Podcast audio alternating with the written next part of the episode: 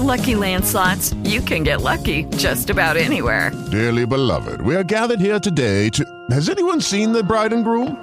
Sorry, sorry, we're here. We were getting lucky in the limo and we lost track of time.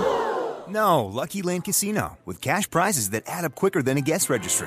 In that case, I pronounce you lucky. Play for free at LuckyLandSlots.com. Daily bonuses are waiting. No purchase necessary. Void where prohibited by law. 18 plus. Terms and conditions apply. See website for details.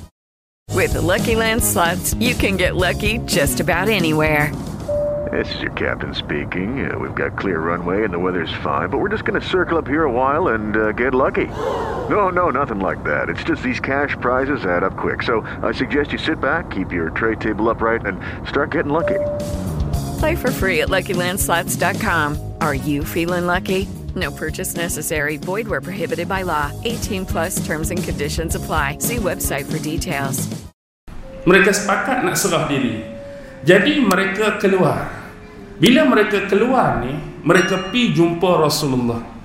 Hak ni mereka sendiri jumpa tanpa perantaraan lagi minta Rasulullah ni pertimbangkan. Maksudnya mereka buat hampir-hampir sama macam yang ketiga tadi. Mereka keluar dalam keadaan memperakui dan mengiktiraf dosa dan kesalahan mereka, melepaskan persetiaan dan mengkhianati janji. Kami mengaku kami salah, tapi kami minta kepada kamu pertimbangkan dan kurangkanlah hukuman terhadap kami. Tapi Rasulullah tak mau. Lalu dia pergi jumpa siapa? Dia pergilah jumpa sahabat lama mereka, sekutu lama mereka, orang-orang Aus. Wahai sahabat-sahabat Aus, ingatkah kamu dulu kita pernah menjalinkan persahabatan, kita jadi kawan bersama Khazraj dengan ini ini dia cerita, boleh tak kamu tolong merayu pada Muhammad sebagaimana saudara kamu Khazraj merayu bagi sekutu mereka. Sebenarnya kes hampir sama. Dulu Bani Qainuqa Rasulullah kepung 15 hari 15 malam. Dari 15 Syawal sampai 2 Zulkaidah tahun 2 Hijrah. Bila mereka juga nak dibunuh, sekutu mereka Khazraj, sahabat Khazraj ni pi minta keringanan.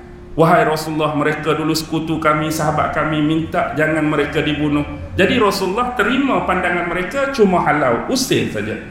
Waktu Bani Nadir kena pun sama. Quraizah juga pi minta ringan, jangan bunuh, halau saja. Kami minta pada kamu Aus kali ni buat seperti yang Khazraj buat. Minta kat Nabi supaya kami pun kami rela keluar kami akan pergi ke Syam, harta kami, kebun kami, ambillah. Janji kami tak dibunuh. Sahabat ni pun berasa tertekan lah juga geng-geng Aus ni. Sebab Khazraj buat macam tu. Kat, kat sekutu mereka sebelum ni. Dia pun pergi lah jumpa Nabi. Wahai Rasulullah, mereka dulu sekutu kami. Boleh tak kamu ringankan beban mereka sebagaimana kamu terima permohonan sahabat Khazraj dulu. Nabi pun jadi macam serba salah. Lalu Nabi kata apa? Nabi kata Alla tardawna Ya ma'syaral aus An yahkuma fihim rajulun minkum. Adakah kamu reda Wahai sekalian sahabat-sahabat Auf Sekiranya yang menetapkan hukuman ni Salah seorang lelaki daripada mereka. Ya wahai Rasulullah Fazaka ila Sa'ad bin Mu'az. Kalau begitu sekarang pergilah kamu kepada Sa'ad bin Mu'az Siapa Sa'ad bin Mu'az? Dialah pemimpin Bani Aus. Jadi Rasulullah tak mau bagi penetapan. Dia kata kalau kamu nak mendesak juga Kamu tanyalah ketua kamu sendiri. Sa'ad bin Mu'az Keadaan Sa'ad bin Mu'az masa tu cedera parah tuan-tuan. Dia kena panah dalam perang Ahzab Kerana melindungi Nabi. Yang panah dia seingat saya Habib Habib Al-Araqah. Musuh yang bernama Habib Al-Araqah panah nak panah Nabi kena dia dia jadikan diri dia pelindung. Dia cedera parah. Sepatutnya keadaan dia tak bawa masa perang. Dia dirawat di Madinah. Tapi nak habak dia ni pemimpin Aus Nabi bawa juga dia. Sebab Nabi menghormati dia. Dalam keadaan Nabi bawa dia sampai ke Quraizah Nabi nak tengok perkembangan dia dari semasa ke semasa. Sebab dia cedera parah. Nabi nak tengok depan mata. Sampai Nabi letak dalam kemah Rufaidah dia kemah Rufaidah ni antara satu kemah Nabi. Nabi sengaja letak dia. Nabi nak tengok keadaan dia. Bawa sekali walaupun dia tenat sekarang pergi jumpa dia. Keputusan di tangan dia. Apa yang dia nak sahabat itulah. Lalu geng-geng ni pun pilah ya Aba Amir gelaran bagi Sa'ad bin Mu'ah. Wahai Aba Amir bagaimana perkiraan kamu dengan hal yang kami bincangkan ini? Apa keputusan kamu lalu dia seolah-olah bukan dia bagi jawapan dekat kawan dia tapi dia menyeru kepada diri dia sendiri. Laqad ata li sa'din an la ta'khuzahu Allah laumata la'im sesungguhnya telah datang satu urusan yang besar kepada Sa'ad. Habak permintaan ni dia jawab seolah-olah hari ini telah datang satu benda satu urusan yang besar pada Sa'ad yang mana saat hari ini tidak akan sama sekali memperdulikan celaan bagi orang yang mencela atas urusan agama Allah. Maksudnya bagaimana aku bagi keputusan pun Kamu nak kata gini tak betul Gini tak kena pun Aku tak kira lah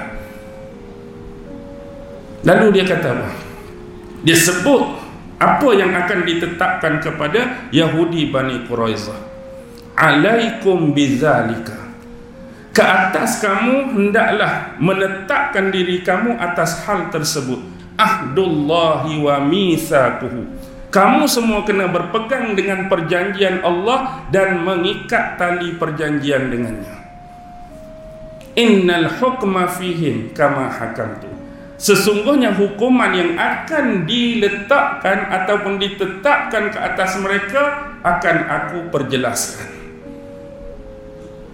Aku akan perjelaskan apa yang nak ditetapkan pada mereka. Lalu sahabat ni duk tunggulah apa keputusan yang Sa'ad bin Mu'az nak letakkan hukuman terhadap bekas sekutu, bekas kawan karib mereka Bani Quraizah. Fa inni ahkumu fihim. Sesungguhnya hari ini aku menghukum mereka antuk talar rijal. Setiap lelaki daripada mereka dihukum bunuh. Watuk samal amwal. Harta-harta mereka dibahagi-bahagikan kepada yang berhak memilikinya. Watus bazarairi wan nisa.